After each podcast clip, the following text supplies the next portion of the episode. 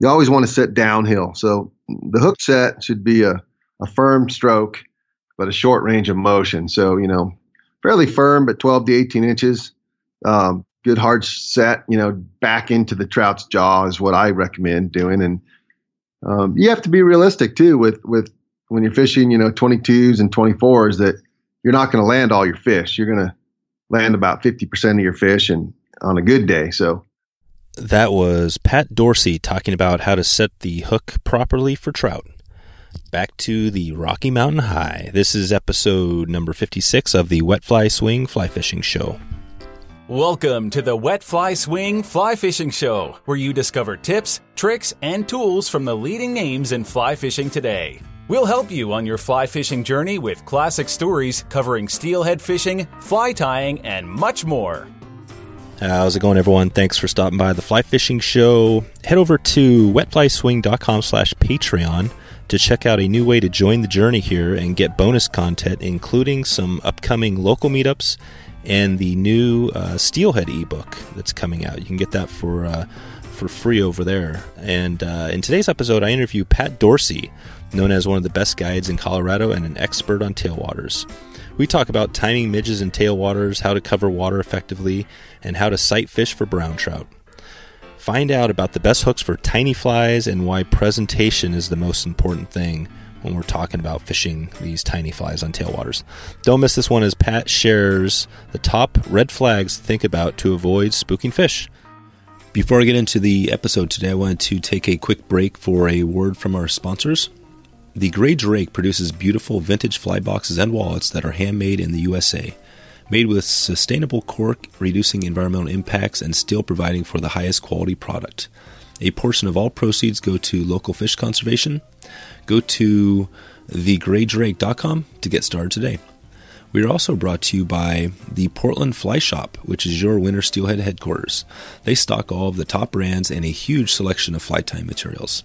Conveniently located right off Gleason Street uh, on off of four oh five. It's always great to walk into the store when you're greeted by a friendly dog and a uh, and personalized service. So uh, head over to the portland fly shop dot com or stop in and see him today. So without further ado, here's Pat Dorsey. How's it going, Pat? Pretty good. How are you? Good. Good. Thanks for coming on the show. Uh, we're uh, I'm going to hope to uh, dig in here pretty deep on tailwater uh, fishing and, and kind of tiny flies. There's a lot of, I know you've covered that topic before. That's your specialty, and uh, I want to definitely go deep into that. But before we get there, can you start us off and talk about how you first got into fly fishing and, and bring us back to today?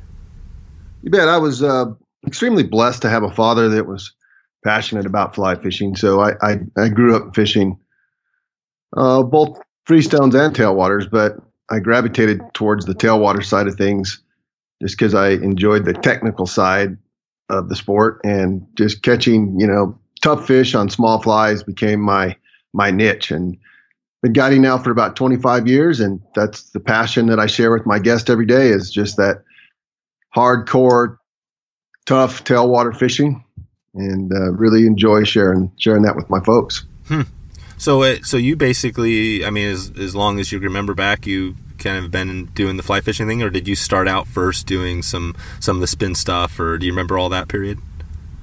I did a little spin fishing like everybody early on, but my dad did start me out um, with a fly and a bubble, and then I went into a fly rod, and we started out on lakes when I was a young man, and I learned how to start tying flies from my Uncle Jim when I was also very young, and it just kind of It just led to um, a career path in the fly fishing world. I just wanted to do what I love to do most for a living.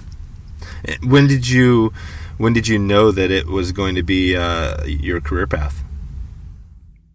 Oh, probably thirty years ago. I started out as a commercial fly tyer, and then um, when I was out with my father, I'd seen some guides working with clients, and I always thought that that would be Um, really cool to to do that for a living. And in nineteen ninety-two, I was fortunate enough to get hired on with the Blue Quill Angler, which is is my home today. I'm a co-owner of the Blue Quill Angler Fly Shop, and um, I've been there for twenty-five years and been able to make a living as a fly fishing guide, which is um, a real treat for me. Hmm. Yeah, and that's and on one of the what's known as, I haven't fished it before, but just, um, you know, some of the rivers you fish, I guess the South Platte especially is known as some of the most challenging fishing uh, out there. I wanted to dig into, uh, you know, that tailwater fishery and, and how you do it. Um, but I wanted to hear a little more about, uh, before I get there, a little bit more about, you know, that commercial fly tying. So you have the background with your family. Uh, I think you, so your dad and, and grandfather were in fly fishing, or, or just your dad? My dad and my grandfather were in fly fishing, and but my father and my grandfather never really tied flies, you know, to speak about, you know, about. I mean, it, but my uncle was a super passionate fly fisherman as well as um, a fly tyer. And, and so when I was, you know, ten years old, my Uncle Jim, he taught me how to tie a red ant, which is one of his specialty patterns back then. And then, like many other fly fishers, you, you know, you, you learned how to teach yourself how to tie flies from the Jack Dennis manuals. That was really the best source of information back then. And um, Jack became a mentor of mine, and I, I learned so much from him. And, and but I did, I, I when I was raising my family, I, I, um, I was tying flies, and lots of them. Mm-hmm. And then, uh, and so you mentioned uh, Jack Dennis, definitely, uh, obviously a huge name, and you know, fly fishing. Are there any other uh, people that had a big influence on you, similar to uh, Jack along the way? Jack was Jack was obviously a, a huge mentor of mine, and and uh, I think, you know, if, if one name stands out, that's him. And and today we're still good friends, and and um, I just appreciate all that he's done for me, and and that's kind of my goal, you know. Now I like to give back to the fly fishing community and help, you know, young anglers that are trying to enter the sport, or young guides that are trying to enter the sport. And I think that's really an important thing, um, to give back. Yeah. Yeah, for sure. What's, um, I definitely talk to, uh, occasionally talk to some younger kids. Uh, do you have any, uh, maybe a tip for, you know, that young kid that's listening right th- now that wants to get into it, that wants to maybe be a guide or get into fly fishing, uh, what he can do to, to get prepared for it? Well, I think, you know, you have to follow your heart, and, you know, if you want to do it, then you got to do it, and don't let anybody tell you that it's not feasible. I mean, it's tough when you start out, you know, you're going to start working for a shop and you'll probably be on the bottom of the guide rotation. But, you know, if you work your way up and you're a professional, and, and you um, start getting a return clientele, then things just keep moving along. And it's, uh, It's such a rewarding career. I mean, there's so many people in this world that are unhappy with their jobs and what they do for a living, but I truly am jazzed up about going to work every day. And um, the waters that I guide on are technically challenging, so you have to bring your A game every day. So you really have to be prepared, and you have to be ready to go to work. Otherwise, you can get humbled pretty quick out there. Hmm. And what do you think for you is the kind of the most rewarding thing about guiding?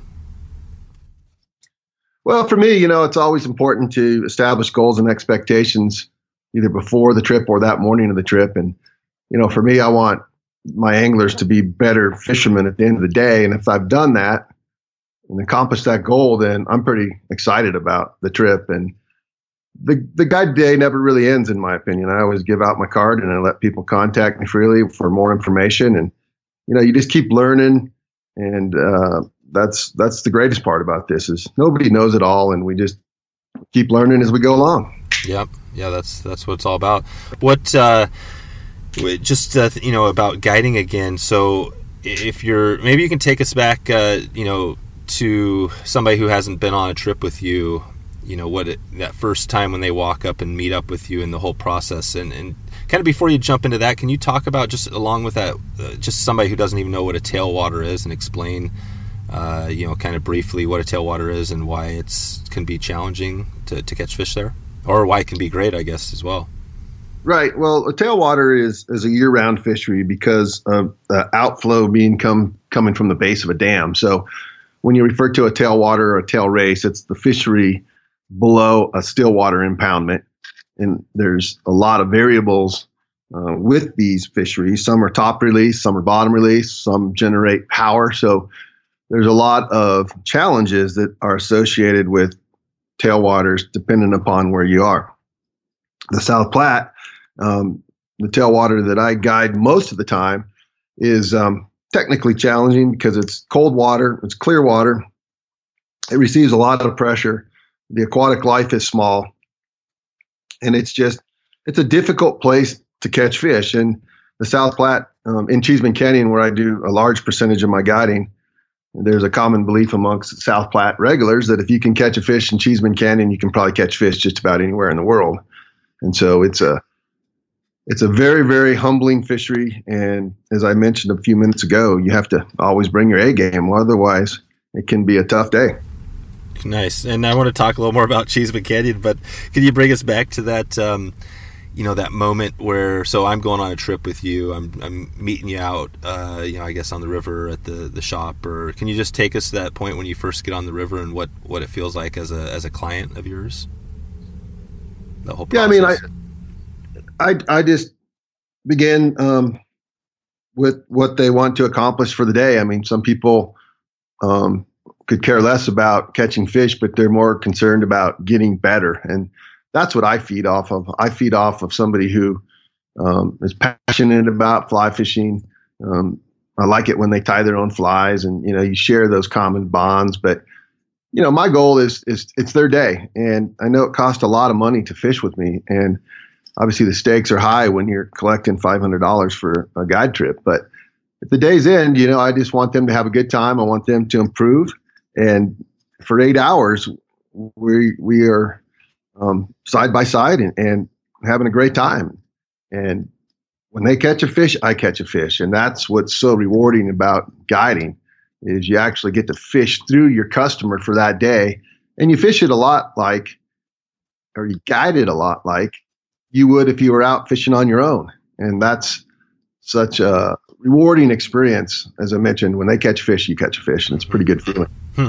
So what does it feel like when they don't catch fish, or do you have those times where the fishing's just really bad? And I mean, how, how do you, you know, how do you deal with that? And I guess, again, that's expectations, but um, what, what's that, how does that process uh, go down when you, and are you typically fishing like half days, full days?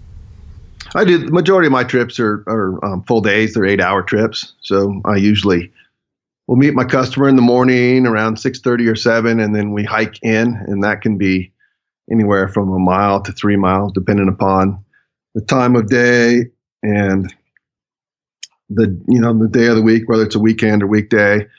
But um, there's just a lot of variables that you can't control. I mean, for instance, if you're on the water and, and um, the Denver Water Board decides to raise some water to meet downstream irrigation demand, then obviously that can affect the fishing.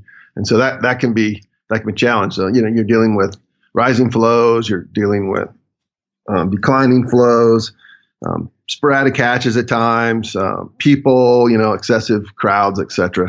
So, you know, you just have to, you just have to be willing to adapt to these changes. And, you know, usually you can, you can make it happen. Obviously, um, you have slow days, and, and those are the tough ones when you get home in the evening and you've, you've had a, a challenging day and you didn't, you know, catch as many fish as that you'd hoped for. But, you know, that's fishing. And, and um, if you're, if you're a pro and you work through those things, you know, those kind of things do happen, but you still are a teacher at the day's end, and you've taught your client a lot of new skills and tactics and techniques that hopefully will elevate their game down the road.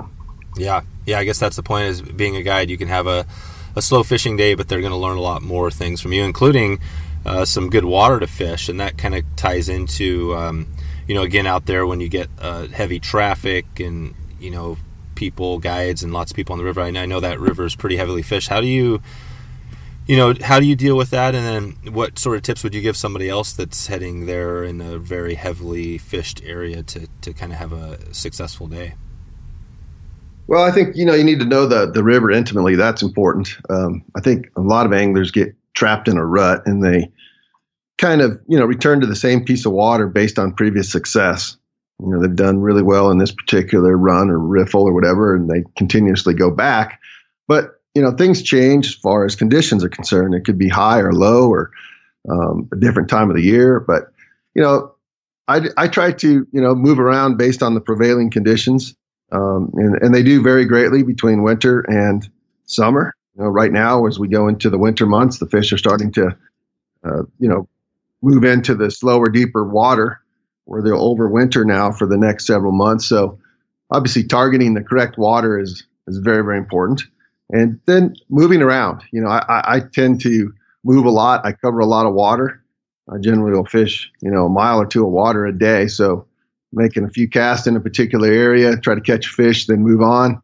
And, you know, I try to do that so that my customer gets um, exposed to a wide range of water types throughout the day and different circumstances. Mm-hmm.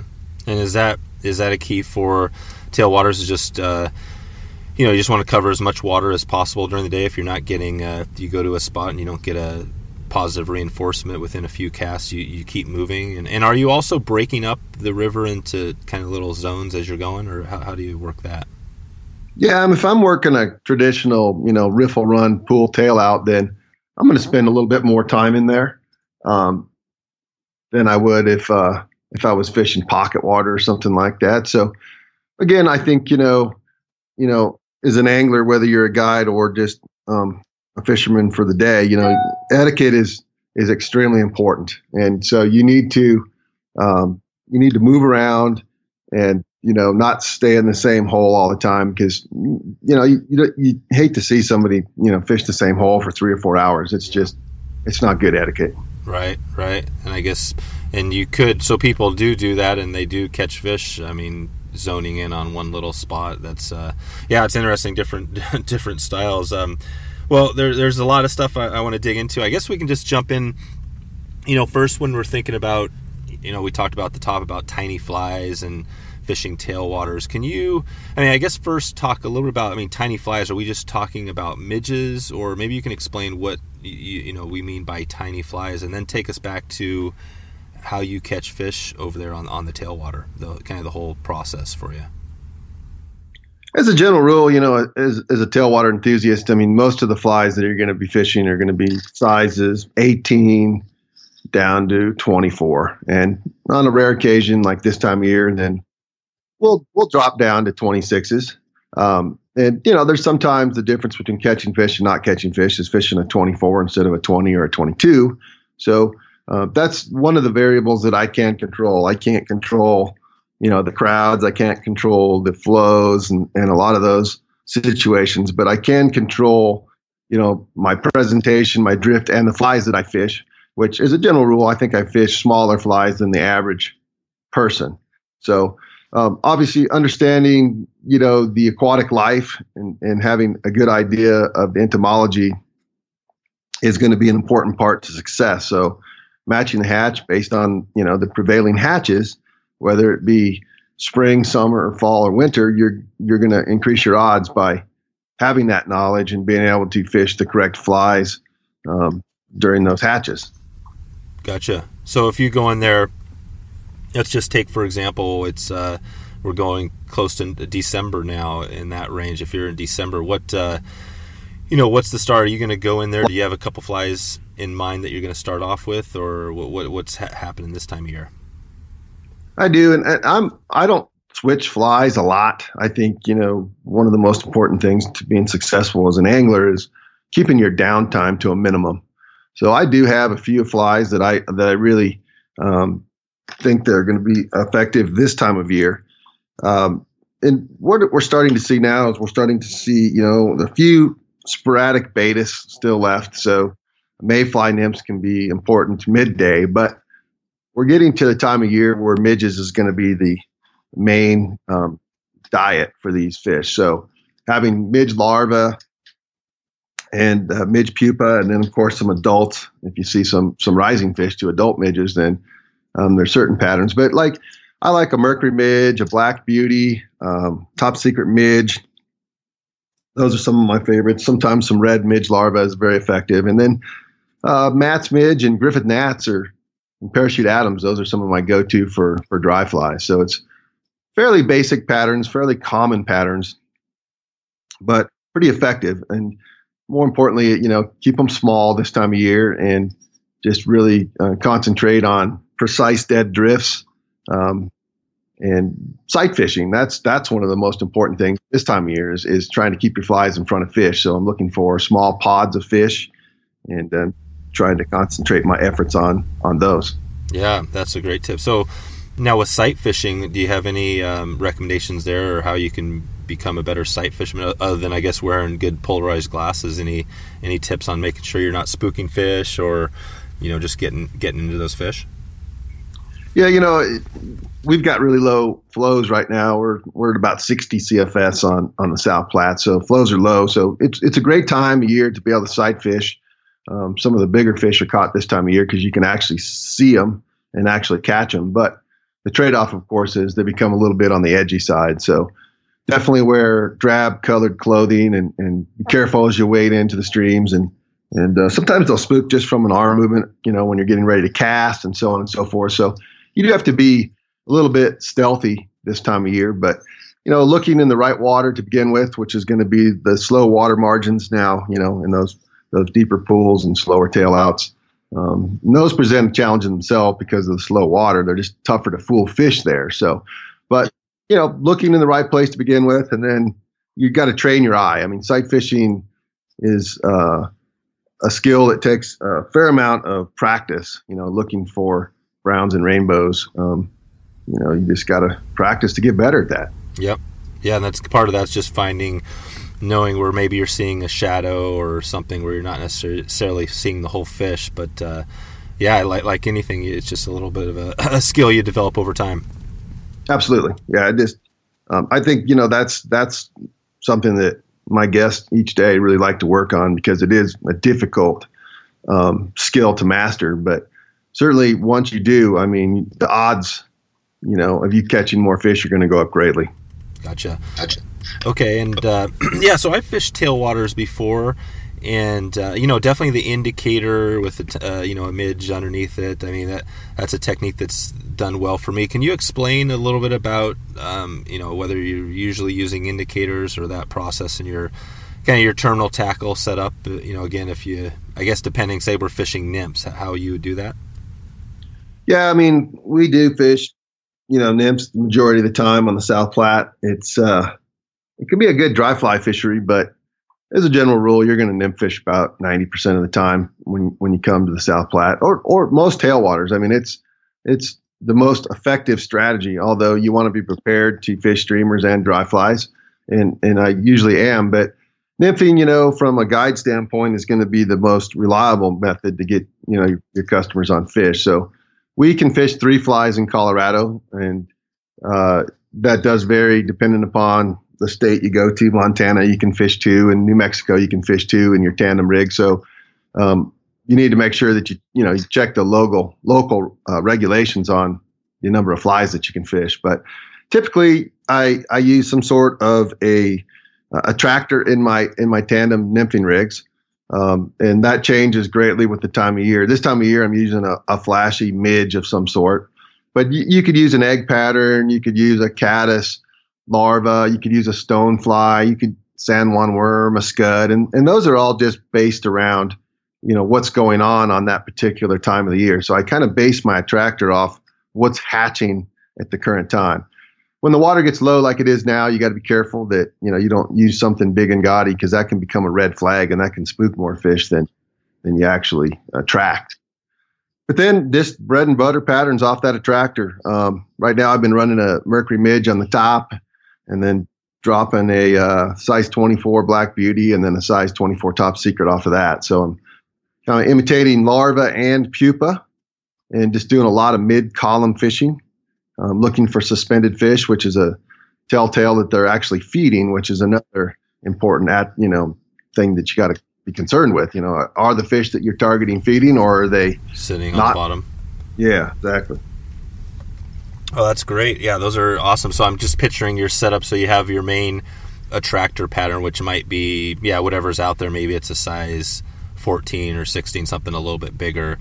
And then off of that, you're t- uh, tying it off the bend of the hook, your your next fly down like ten inches or something like that, and then you're tying the next one off the bend of the hook. Is that is that how you're doing it?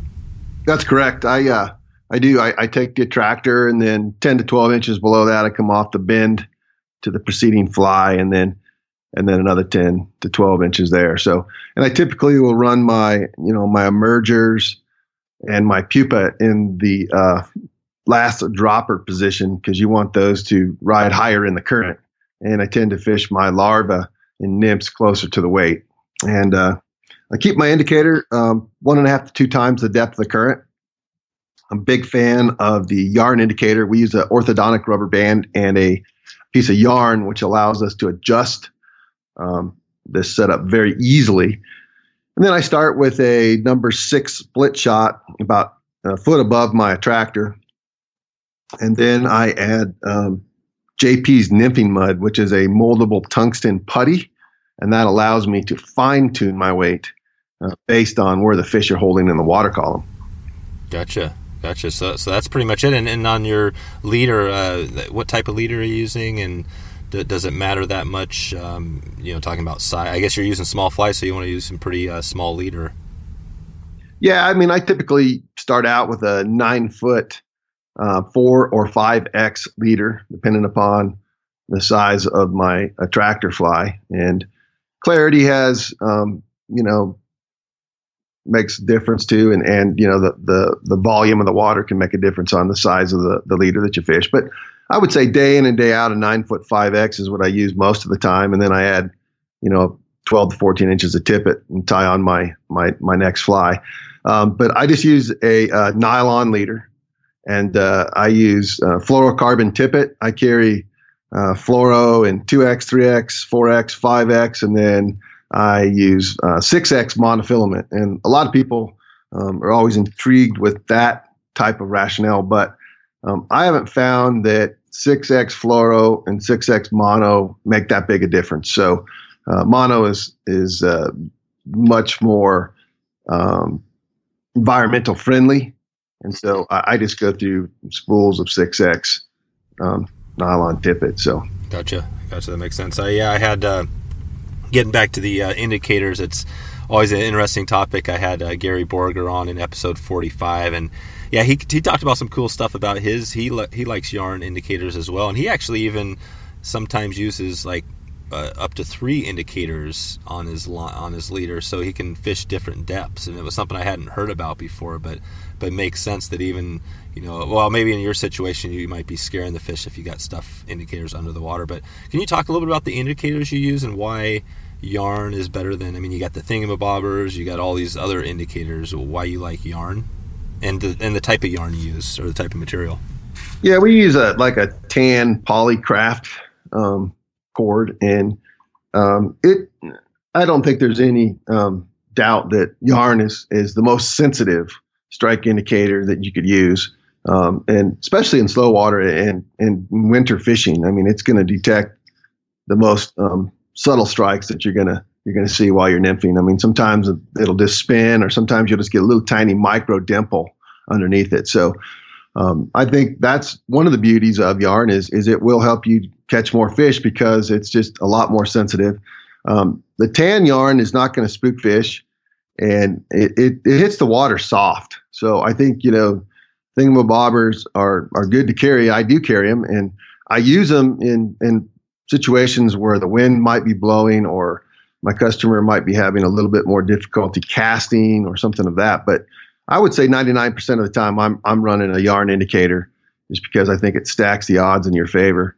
And uh, with that orthodontic rubber band, and it just allows you to uh, adjust it frequently. And I think, you know, that so many anglers get, again, they get trapped in a rut and they put on a B B and they put on a thingamabobber, and they don't make those necessary adjustments that's important um, in catching more fish. Mm-hmm. Yeah, it's interesting. I, I love, uh, now that I've had a, a number of guests on, just hearing, uh, you know, everybody talk. And I haven't talked a lot about indicators, actually, because, I mean, I had, um, you know, Devin Olson, some other guys that were talking about more of the, uh, you know, the Euro nymphing stuff. But um, I'm just thinking back to that Gary episode, and I think it was in the intro I put in there where he talked about how he doesn't necessarily use the indicator for um, detecting strikes. It's more to just tell him where his fly is at. Um, you know, does, does that make sense to you? And I don't know if you want to, I could, um, I could play a little clip of that real quick if, you know, we wanted to listen to that, but. Um... Now the purpose of the indicator is very interesting because, and I, and I'm the one that really sort of promoted the whole concept of indicator fishing. Uh, through that uh, video that we did on nymphing. And the whole concept there is that the indicator, yeah, it can indicate that the fish has taken the fly, but the whole indi- the whole idea is it tells you the speed that the fly is going, because if the indicator is going the same speed as the foam on top, then the fly is going the same speed as the foam on top, which means the fly is not on the bottom. It's up near the top. Does that does that make sense at all, as far as maybe it's not always indicating when the fish is on, but tells you about your fly? Yeah, I mean, um, it, it it does more than detect, you know, that you, you've got a strike. I mean, it, it gives you a point in which you can mend and control drag. That That's a beautiful thing. It does certainly help uh, identify where your flies are. But I'm I'm more of a traditional nymph fisherman, that I use the um, indicator, you know, uh, when you're high stick nymph. I mean, the indicator's doing the fishing for you. And that that's the beautiful thing, because you're doing suspension nymphing. So you just have to, you know, adjust the weight and adjust the indicator depth to get your flies in the correct part of the water column.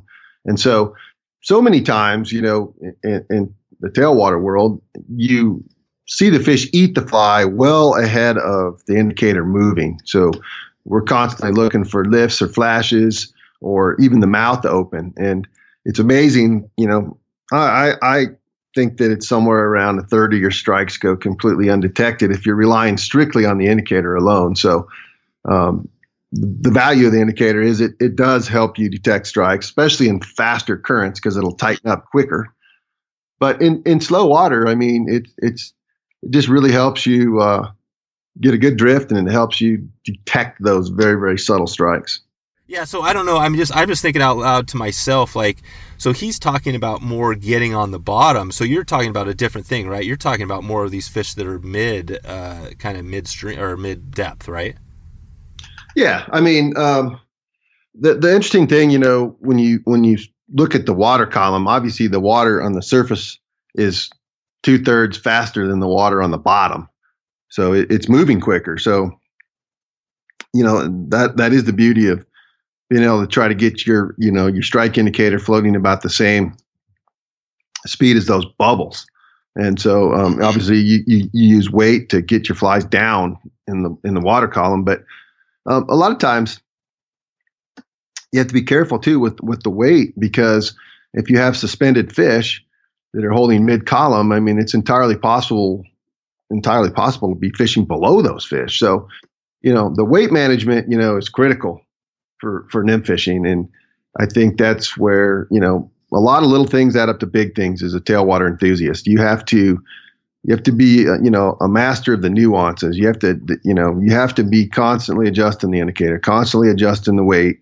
And, you know, like the old joke is in our business, you know, the difference between a great fisherman and a, not, you know, an average fisherman is one split shot. You know, it's like, um, it's just critical, you know, yep. to, to adjust that weight. And, and you want to be, and I know when I've done some of the uh, fishing with the midges under an indicator, you know, I guess I fished them sometimes. Actually, I know there's one technique. One time I was out there fishing, I'm only like twelve inches below the indicator. Um, but I guess that also depends on the depth of your water. How, how do you determine, uh, you know, wh- how far? Because you want to be, what, like a, a few inches or a foot above those fish? Or, or where are you trying to put that fly if you see the fish? If I if I know those fish are, you know, fishing, if they're feeding, you know, mid-column, you know, let's say they're two to three feet below the surface of the water, then um, I'll, you know, I'll slide my indicator down to where it's, you know, about six feet, you know, five feet above, um, you know, the, the, the work, the depth that I'm trying to achieve, you know? So, um, you know, like if, if the fish aren't actively feeding and they're holding down near the substrate, then you need more weight and a de- deeper drift. And if they're mid column, obviously you need less weight and shorten your indicator up. And if they're fishing, if they're feeding, you know, close to the surface, that's a good opportunity to, you know, fish with a dry and a dropper.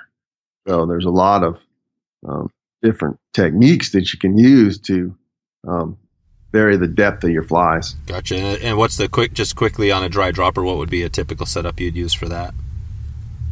You know, I kind of, again, base it on um, what's coming off, but it could be anything from fishing like a high-vis Griffith's Gnat um, with a little um, tungsten, you know, dropper, like a midge pupa dropper behind it, to um, fishing, you know, something big like Amy's Ant or a hopper imitation with a beadhead pheasant tail behind it, or a caddis with a beadhead pheasant tail. So it can vary quite a bit. Um, I, I typically go anywhere from twelve to eighteen inches on my droppers, you know, and uh, typically just fish one dry and one dropper. Gotcha. Gotcha. Even though you could add another one, but you're kind of using the, you're using the dry fly and then twelve inches off that, a little, same thing, a little midge pattern just under the surface, or letting that go down on its, on its own weight, or you add in a little bit of maybe a bead head. Yeah, I usually, you know, I'd use a bead head, and, you know, you can vary your sink rates based on, you know, if you use a glass bead, if you want to keep it, you know, a little closer to the surface, uh, brass bead or a tungsten bead. So you can vary your sink rates just based on um, the beads that you choose or the flies that you choose to fish as your dropper. Let's take a quick break for a word from our sponsors. The Portland Fly Shop, lo- located in the Pearl District in downtown Portland, with over fifty years of combined fly fishing experience in the Pacific Northwest, the Portland Fly Shop has all the gear and knowledge you need to find success, whether on the river or behind the vise. One of Hairline's top one hundred dealers in the nation, they have a great fly tying selection and carry all of the top brands, including Sage, Loomis, Hatch, Airflow, and many more. They are your winter steelhead headquarters with over thirteen years of guiding experience and twenty years of professional fly tying knowledge. They will get you dialed in on the vise or on the rotter. And I remember actually when I first met uh, Jason, it was a number of years ago in another fly shop, and I knew right away that he totally knew his stuff and he was a super cool guy. So it was pretty cool and surprising when I walked into the Portland shop for the first time and saw the same friendly face there that I remembered from a few years back. So uh, really cool local story here. Um, they offer a wide range of guided trips, um, adventures up to the Olympic Peninsula and Upper Columbia, if you want to kind of get out there without having to go too far.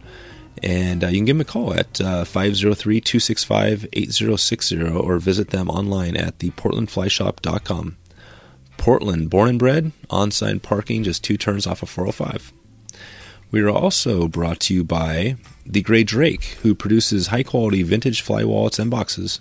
Their motto, progress through tradition, respect through stewardship. The fly wallets are handmade in the U S A with sustainable cork, uh, and these boxes are naturally self-healing, which essentially means that it holds, it can hold a little tiny midge or some big daddy stoneflies, and it'll last and, and hold the flies for years to come. The Ho River wallet is kind of the Rolls Royce of fly storage. Double lined leather and calf skin protects your flies. High quality wool um, includes um, a way to pull out moisture out of the fly. And you'll definitely be proud to pass this one on to the next generation. I personally have, you know, I've always loved the fly wallets. I remember studying the old wallets that were passed down from my grandfather and and my dad, and there's nothing that really comes close to feeling those old, those old, uh, you know, those wallets. And until really, you know, the, the wallet the Grey Drake has here is kind of sharing that same tradition. So it's pretty cool, a classic feel, and reminds me of kind of the old days. So right now the Grey Drake is donating a portion of proceeds from all sales through the end of the year to Wild Steelheaders United to help defend remaining runs of wild steelhead in the Pacific Northwest and Idaho. Head over to the grey drake dot com to grab your fly box wallet today. That's T H E G R E Y Drake dot com. Okay, back to the show. Yeah. And have you ever used a um, a hopper with a hopper dropper and a dropper hopper? You know, I, I, I've never, yeah, I've never I'm, done that. I'm just, yeah, I'm, uh, I was just, I was just thinking the, uh, the, the Drake uh, podcast, uh, I'm not sure if you've heard that one before, but they have uh, Hank Patterson, who's, uh, who's the greatest fly fishing in the world, uh, great, greatest fly fisherman in the world. He was on in, uh, in one of the episodes, but he does the intro to the Drake, and that's, that's what his, uh, his intro is. The, uh, you have to listen to that episode to, or listen to, to him say it. But yeah, I mean, is it typically just a hopper with a, with a dropper?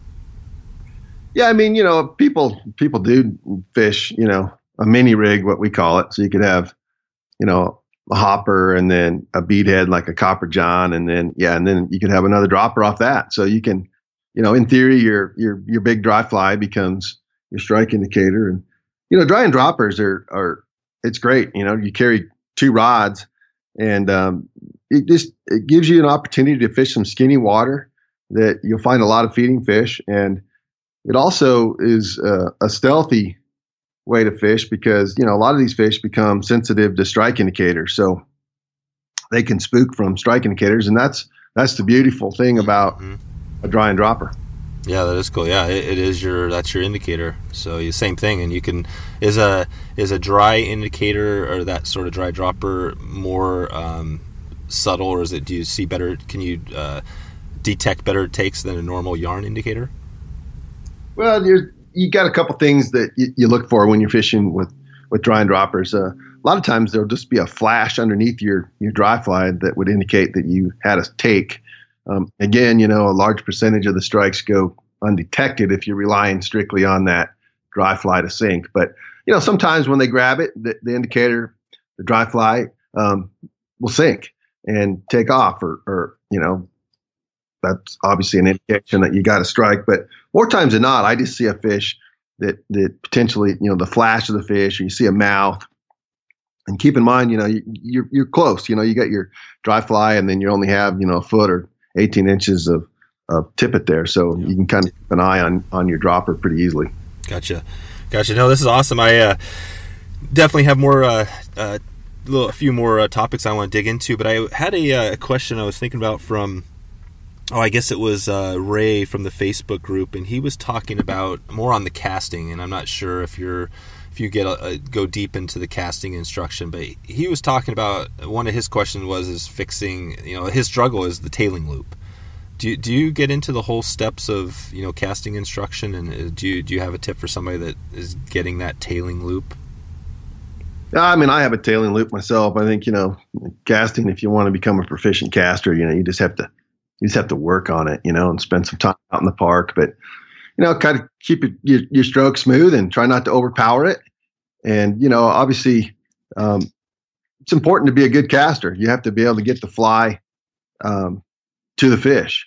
Uh, for me, you know, we do a fair amount of dry fly fishing, considerably more nymph fishing. But for me, it's more about, you know, getting, um, you know, the real game begins once the fly's on the water.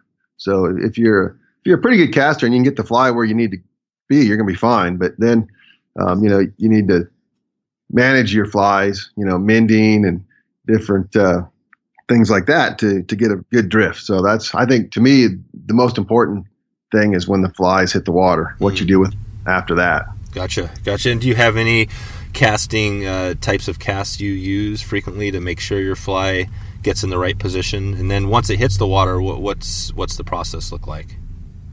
Well, for a dry fly fisherman, I think, you know, you have to you have to have a, a good reach mend to be successful, because um, if, if if you have your fly, you know, if your fly comes in and precedes the tippet, uh, you have a much higher um, opportunity of catching that fish. I mean, um, if the fish sees the fly first, you're you're going to catch more fish. So if you're a good Um, dry fly angler with a good reach mend, you know, you want you want to have a lot of specialty cast, you know, slack cast and S casts and stuff like that. But I think a reach mend is really, really important. And then for a nymph fisherman, obviously you need to be a good mender as well. But you're doing more of a like a stack mending approach, where you're just trying to keep some slack into the system. Once it tightens up, then that's when you're dragging. So uh, a little slack is your friend. Yep. When you're nymph fishing. Cool, cool. And what do you think, um, getting back to the midges, is, you know, for you or most people, is is the hardest thing about fishing midges? I think, you know, most people just have a fear of fishing small flies it, it, as a general rule. But, you know, like um, a lot of the flies that I tie, I, I try to, you know, tie them on a, a wide gape hook. And I think that's important, you know, like the T M C twenty-four eighty-eight. It's a straight eye scud hook. So, you know, I mean, that, that obviously um, helps stack the odds in your favor, um, using, you know, a good um, hook. And then obviously setting the hook is, is important too. I mean, a lot of people, um, they, they get into a bad habit and they're setting the hook sometimes upstream, which you always want to set downhill. So the hook set should be a, a firm stroke, but a short range of motion. So, you know, fairly firm, but twelve to eighteen inches. Um, good hard set, you know, back into the trout's jaw is what I recommend doing. And um, you have to be realistic too with, with when you're fishing, you know, twenty-twos and twenty-fours, that you're not going to land all your fish. You're going to land about fifty percent of your fish, and on a good day. So I think, again, having realistic expectations is important in fishing too. Gotcha. And what is uh, some of the fish on those small flies? I mean, uh, you guys, I guess, have pretty big fish there. What's a, what do you consider a, a large fish on, on that, on your system there? Depends upon the time of year, you know. In Cheesman, it's it's uh, you know, we don't we're not dealing with migratory fish like we do when we go out and fish the South Platte, you know, out between Spinney and eleven mile, where you have uh, lake run fish coming in the shoulder seasons, or you have fish that are approaching thirty inches. Uh, but, you know, in, in Cheesman and Deckers, the areas that, that I do the majority of my guiding, you know, the fish average in there, the browns are, you know, nine to fifteen inches, and the rainbows are ten to twenty. Occasionally we see some fish that exceed the twenty inch mark, but uh, you know, we, we just catch a lot of nice fourteen to seventeen inch fish on average. And are these mostly a mix of browns and rainbows? It is. Um, the biomass is, is right around five thousand fish per mile up in Cheesman, um, considerably less than that down at Deckers. But um, the cool thing about Cheesman is it's, it's wild trout. It's a self-sustaining population of rainbows and browns, about sixty percent rainbows, forty percent browns. And I think most people know and understand that brown trout are considerably more difficult to fool than rainbows. So the the rainbows are typically the bulk of the catch. Um, you know, you catch a lot more rainbows this time of year because the brown trout, they they have a tendency to kind of slow their feeding down as the water starts to get cooler. So brown trout, you know, they, they prefer water temperatures in that fifty-two to sixty-two range, and rainbows, they really, their, their peak um, temperature preferences are like forty-two to fifty-two degrees. So they each kind of have their season. You know, we catch more brown trout in the summer when the water's warmer, specifically when the uh, the lake starts to spill over the spillway, then the water temperatures get warmer and the brown trout get considerably more active. Gotcha. Yeah, I was just thinking the so the Cheesman Canyon. Now, do you know the history there? That that's kind of a, a unique name, where, where the cheese Cheesman came from. Yeah, it's Walter Scott Cheesman. Um, he was one of the influential people in the Denver Water Company, you know, back in the day, and so they named um, they named the dam after um, Walter Scott Cheesman, and he uh, this super super influential guy, you know, in, in water. And then the, the the Gill Trail was named after Carl Gill, who was one of the uh, first settlers in the area. So there's a lot of uh, rich history in the canyon, and uh, all the holes have been named. And so, you know, I think that's part of it, you know, as a as a fly fisher that um, frequents Cheesman Canyon, is to, to learn some of the history. Um, dam was built in nineteen oh five, so, and, you know, all the holes have been named, and it's just fun to kind of know that, know yeah, the holes and cool. The history. That's cool. What's the, do you have like on on fishing etiquette, just some general tips? I mean, and what does it look like out there? So you you come up and somebody's fishing. I mean, how far down are you going away from these people, or how does that all work? I think etiquette's really depends upon, you know, the uh, the number of people on the river. I think, you know, as the crowds increase, then everybody needs to be a little bit more flexible. But I think the thing that's most frustrating, you know, is as an angler, is if there's only a handful of people on the river and somebody starts fishing right next to you. I think that's a poor choice, you know. I mean, if if, the, if it's not crowded, give give guys some room, you know. I mean, give them three, four holes.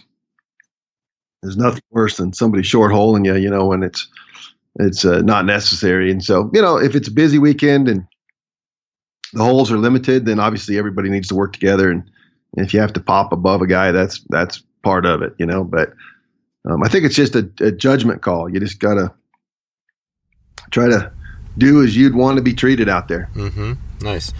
So uh, I wanted to get back to, uh, again, we're thinking uh, fishing the midges, uh, maybe under a strike indicator or a, a dry dropper. What's the, you know, just typically rod, uh, kind of line, um, and I guess you talked about the leader, just typical nine foot, uh, five weight sort of thing, or any special things to think about there?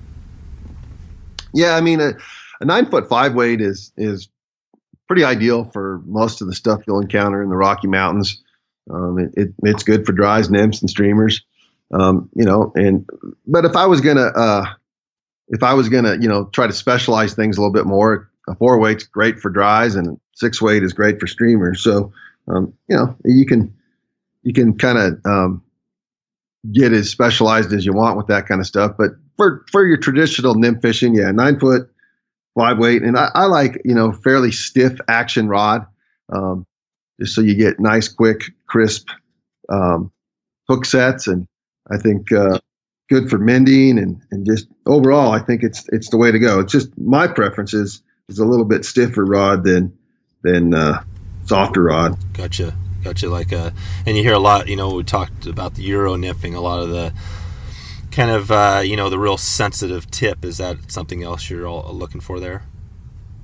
You know, I, um, I like just the classic, you know, tip flex rod, you know, it's kind of a stiffer rod. Um, but you know, I, I, I, uh, I just like, I just like quick, you know, hook sets and, and, um, you know, I don't think you really, uh, need a ten foot, but you know, some people do, some people do use a ten footer. So, um, that's another option that you can look into, but just as a general rule, like I said, nine foot, five weight, rather fast action, um, is what I like to use. Okay. And, uh, and I was going to talk a little bit about, so we, we covered the indicators, um, you know, obviously you're going to be fishing those quite a bit unless you're doing, uh, using, you know, dries or whatever, but is there a time when you're going to go away from indicators or, and, and dry droppers? Yeah, there's times when, there's times when, you know, the fish become sensitive to indicators and, and there's a few rivers, you know, like the Taylor and the Frying Pan that you'll see fish that'll actually move out of the way of an indicator. So, you know, that's a good time to just tight line it. And, um, you know, it's, it's an effective strategy as well. And I would have to say that most of the time I do fish with an indicator, but there are times, again, you have to think outside the box and, and kind of adapt to the uh, conditions. Okay. And I was thinking about, we, we might've already kind of covered a little bit of this, but just tips for on heavy use waters, how to find those fish. I mean, you talked about sight fishing. Um, is there anything else, you know, that would help somebody, you know, on those places where things have just been hammered and you're coming in maybe at the end of the day after fish have all, are already been, you know, hammered on it, any way they can find some more, some fish out there or, and maybe some bigger fish as well? Yeah, I think, you know, just having a, a good idea on the structure of the river, you know, how to, how to read the river, but, you know, being able to fish, you know, some of the, the in-between spots, you know, some of the skinny water, some of the, the pocket water is a great example. I mean, there's so much um, structure and so much opportunity in pocket water. And I think as a general rule, a lot of people avoid fishing pocket water just because it's difficult to fish and it's difficult to negotiate it. So a lot of times when, um, when conditions get crowded, I'll, I'll fish, you know, those areas that the average angler is not going to fish. And um, a lot of the times it is, it's that pocket water. It's that in-between water. It's the water that might not look like it's um, great water, but you know, there's there's little buckets and little depressions and little slots in there that oftentimes those are the areas that, that I target when, when the fishing, you know, when the pressure gets intense. Gotcha. Gotcha. So those fish are going to hold, not necessarily, I mean, they're going to hold throughout the run. I mean, that uh, we've definitely chatted about that, you know, um, with other guests that, you know, they're, they're not always going to be up in the pools. Are you fishing them? Do you fish uh, all the different water types? Or there I do, you know, yeah, yeah it, it really depends upon the time of year too. You know, I mean, obviously you're not going to find as many fish in the, in the pocket water um, during the winter months when the, when the temperatures drop and they're kind of moving into that slower stuff. But uh, you can still find some areas, some plunge pools and some soft water margins, even in the winter that, that you'll find um, fish in the, in some of those deeper uh, holes. But um, I just try to, I try to, you know, fish it all. I try to teach it all. And again, you know, I mean, a lot of times the fish will move into those areas that are less pressured in some of, some of those pockets and um, riffles that uh, don't look as fishy as others. But oftentimes, you know, if you if you got a keen eye, you can still find fish in those areas. And that's kind of where I have to go sometimes when it gets busy. Gotcha. And is it is a good technique for somebody new uh, coming out to a new tailwater to, you know, just cover as much water as you can? If you had a, if you had a half a day to fish, would you say just start at the top and work your way down, or start at the bottom and work your way up, or uh, how, how do you recommend, you know, somebody new to it? Yeah. I mean, I would, I would, you know, find the area that you want to fish. And I usually start at the bottom and then I'm methodical, you know, I mean, I, I you don't want to you don't want to leave any money on the table, but at the same time, you know, you don't want to wear out your welcome. So, you know, I, I try to get into a, a particular run, and I like to be systematic, you know, and, and cover the water well and then move on.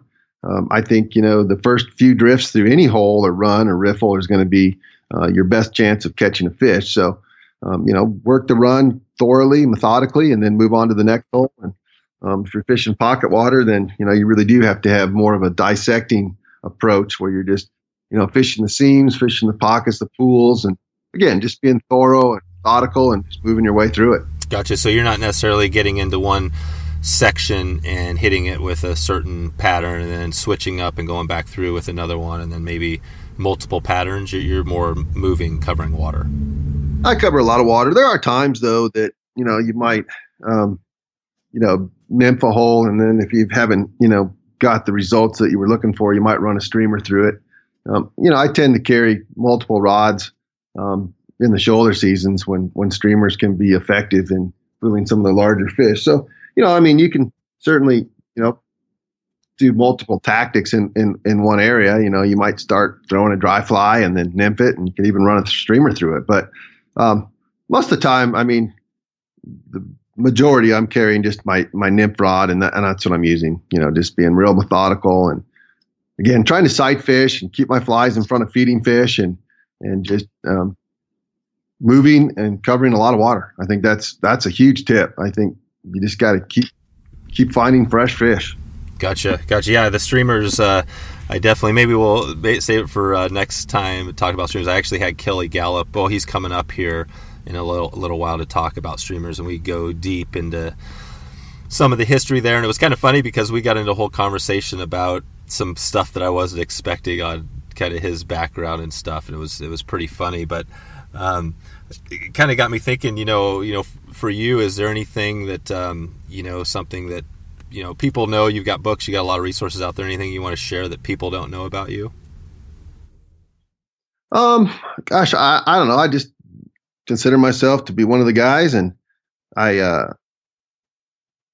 consider myself to be extremely um, fortunate to have made a living in this industry. And, and I, I do, I just, I, I like sharing. I like learning. I like everything ab- about this, um, supportive wife and family. And, and I, gosh, I'm so, just, so you don't have any, you don't have any, uh, kind of creative. I'll just give you the example with Kelly. Uh, people could look forward to this, uh, coming up here, but he, you've probably heard some of his flies. He's got these crazy flies. Like, um, I think one of them's like the tits up.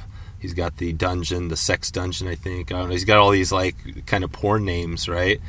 And I said, uh, I said, Kelly, so what's um, what's up with all the porn names, you know? And were you like a porn star back in the seventies or something? And and he didn't he didn't deny it, which uh, you know, it was kind of kind of funny, that conversation. But so you don't have any you don't have any baggage that uh, you know, if you're running for off political office, you'd be kicked out.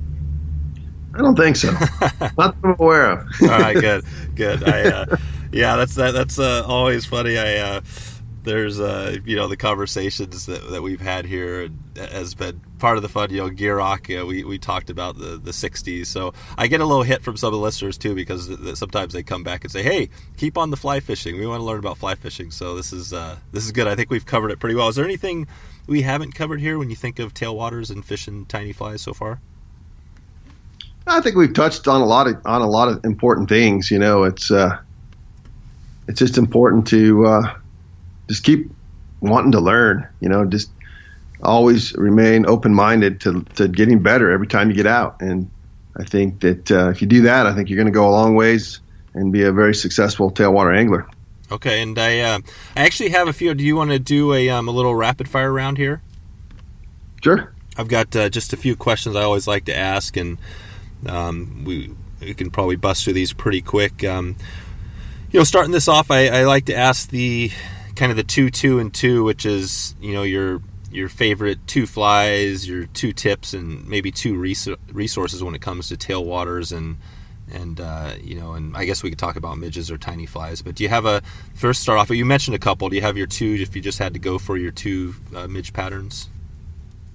I think, you know, yeah, my two favorite midge patterns are no doubt a, a Black Beauty of some sort. You know, there's a lot of variations of that.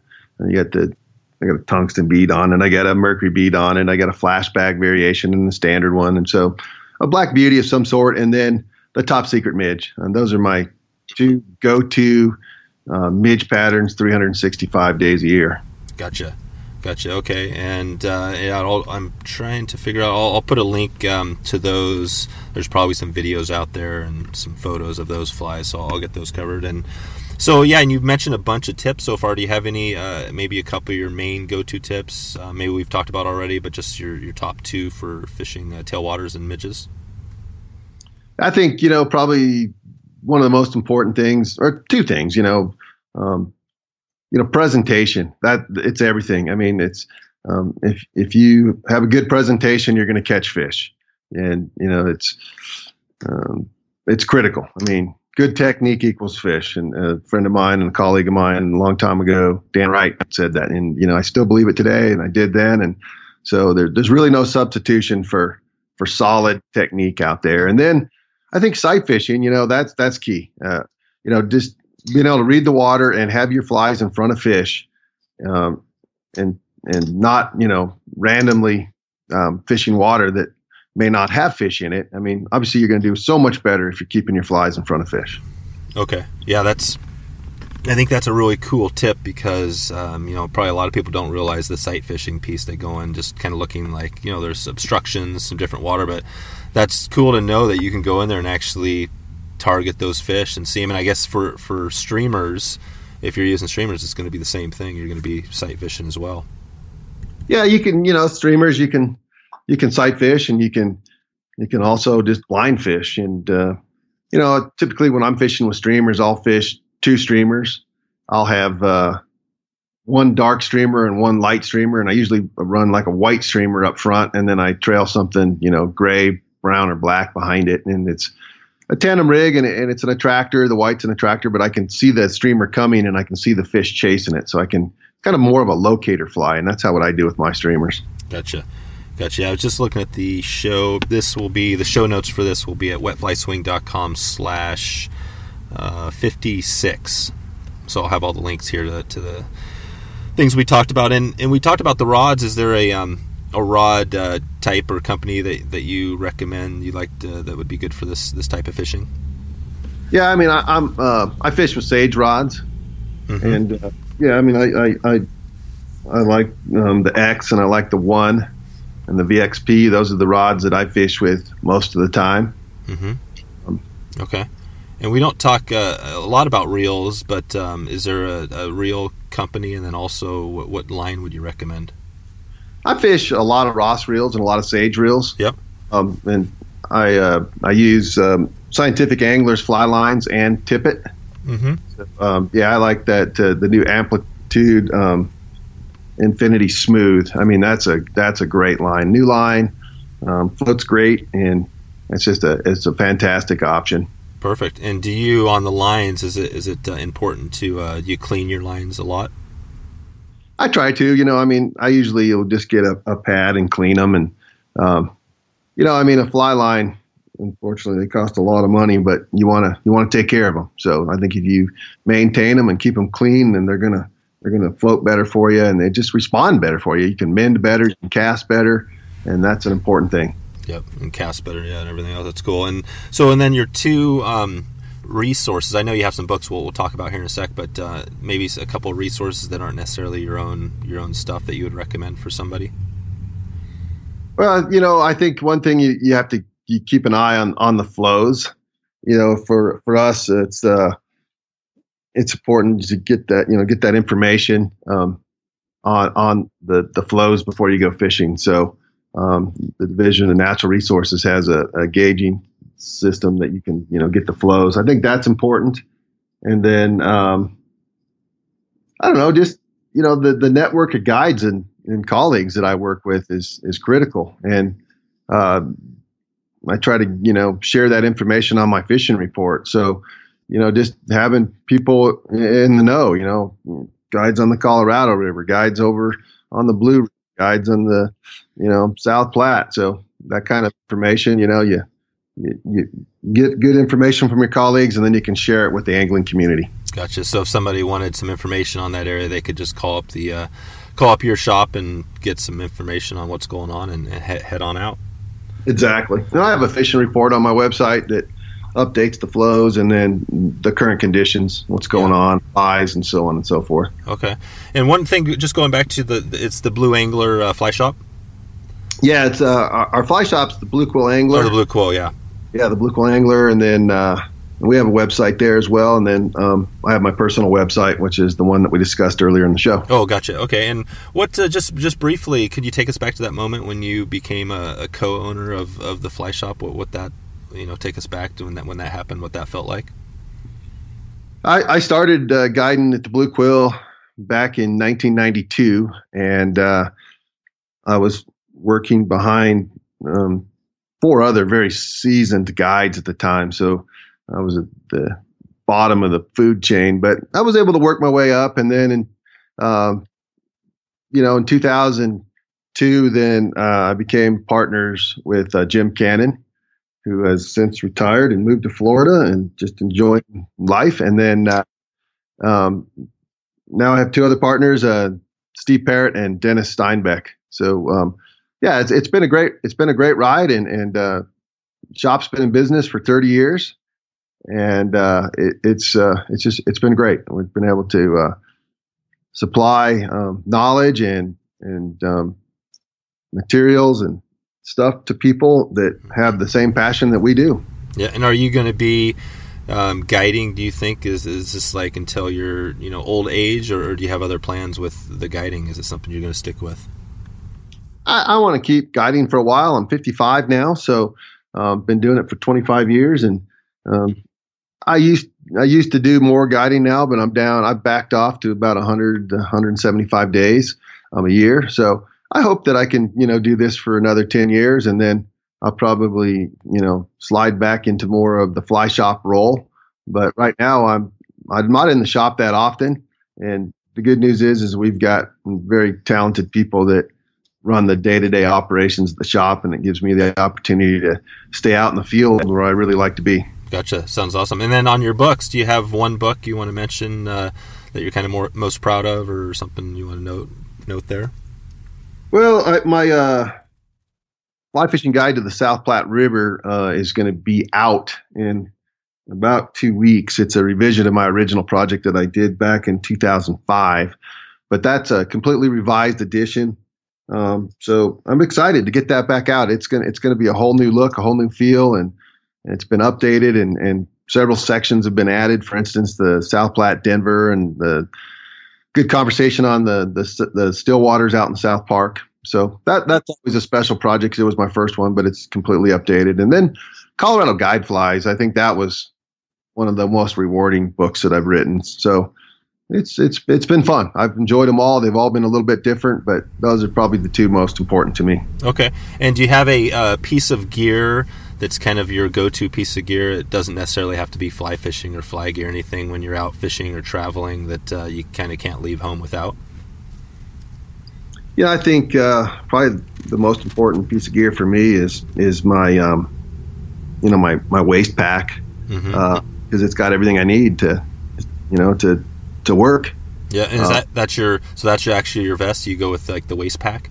Yeah, I've got a Fishpond. Um, I've got the, the guide pack, and and uh, it's great great piece of gear. It's mm-hmm. it just I can keep you know numerous fly boxes and all the, the tools of the trade in there, and that's uh, what I work out of every day. So probably that's the single most important piece of gear I carry. Cool. Yeah, Fishpond. I haven't. Uh, I guess I've had some Fishpond gear. They they have some, some good stuff. And I chatted with Russell Miller. Haven't had him on yet, but uh, I know he works for Fishpond, and also does some competitive angling. So um, yeah, that, that, that's cool. Um, well, I'm just uh, just about there. Just um, wanted to check in. One one thing I just had a note on the irrigation. I didn't want to go deep into this, but I thought it was interesting when you talked about the Cheesman Canyon.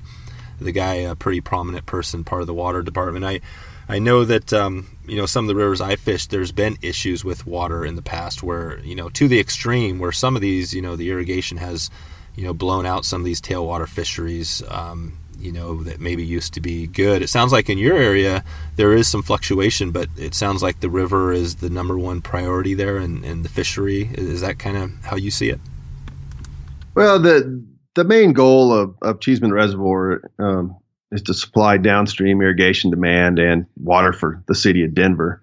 And I mean, that's, that takes precedence over every, anything. But the good news is, is that uh, the Denver Water Board um, works closely with the anglers. They, they monitor flows, they monitor um, temperatures, and they really do try to, in addition to providing water for the city and the um, outlying areas, they really do try to take care of the fishery. And I think that's, that's really important. For instance, this past year we had a, a flash flood that dumped a lot of sediment and um, debris in the river, and um, they did flushes for us. I mean, so they're really concerned not only about delivering water, but they're also concerned about the resource. And so I think that that's part of the reason why this fishery is so successful, is because of the management of it. It's just, it's taken, it's taken good care of. That's cool. All right, Pat. Well, um, maybe you can just uh, let us know in the next six to twelve months if you have anything else you want to note here coming out, or anything you have, uh, any big uh, things going on.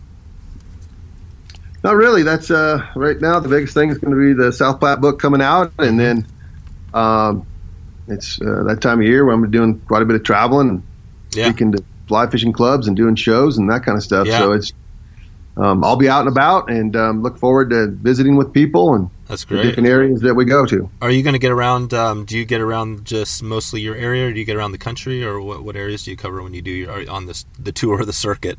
Yeah, I get. I go everywhere. I go wherever the demand is. I mean, we've got a fly fishing show out in Edison, to Trout Fest down in Texas, and a lot of the local local stuff around here. I'm going to be in Wisconsin and um, Pennsylvania. I'm I'm getting around quite a bit cool. these days, so I feel very blessed for that opportunity. Yeah. All right. Well, we'll keep up with you, and I guess the best place is um, Pat Dorsey Fly Fishing dot com if people want to find you.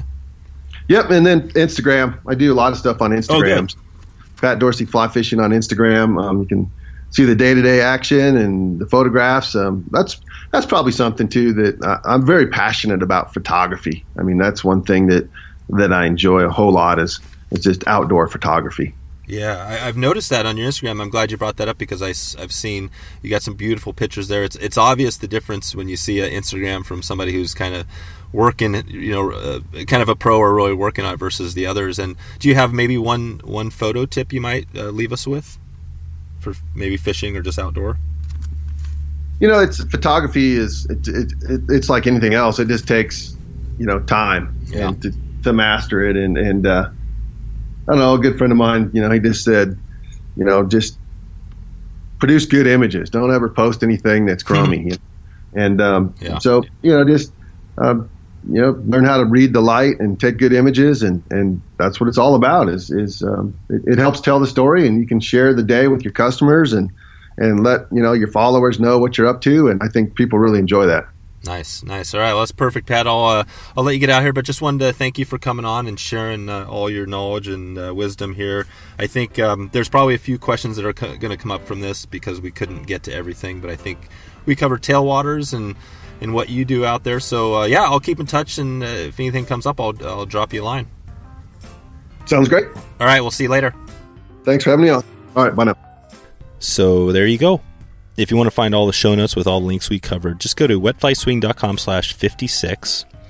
And I want to give a shout out uh, really quickly to some of our new Patreons this week over at Patreon. Uh, you can go to wet fly swing dot com slash Patreon, P A T R E O N. But I want to give a quick shout out to Hunter, Hunter and Greg, and, uh, and another shout out to Jimmy, my man, my man Jimmy. Uh, just wanted to uh, thank you guys for supporting the show, and uh, you can head over to, uh, if you want to join the journey and go a little deeper with the show, get bonus content, uh, you can head over to Patreon, check us out, and there's a bunch of cool um, information there, some some bonus stuff. So, and one other thing before I let you go, um, you can text W F S to three one nine nine six. That's an easy way to subscribe um, so you don't miss any of the upcoming episodes. Thanks again for stopping by to check out the show today. I'm looking forward to catching up with you soon, and hope to connect with you online or on the river. Later. Thanks for listening to the Wet Fly Swing Fly Fishing Show. For notes and links from this episode, visit wet fly swing dot com. And if you found this episode helpful, please subscribe and leave a review on iTunes.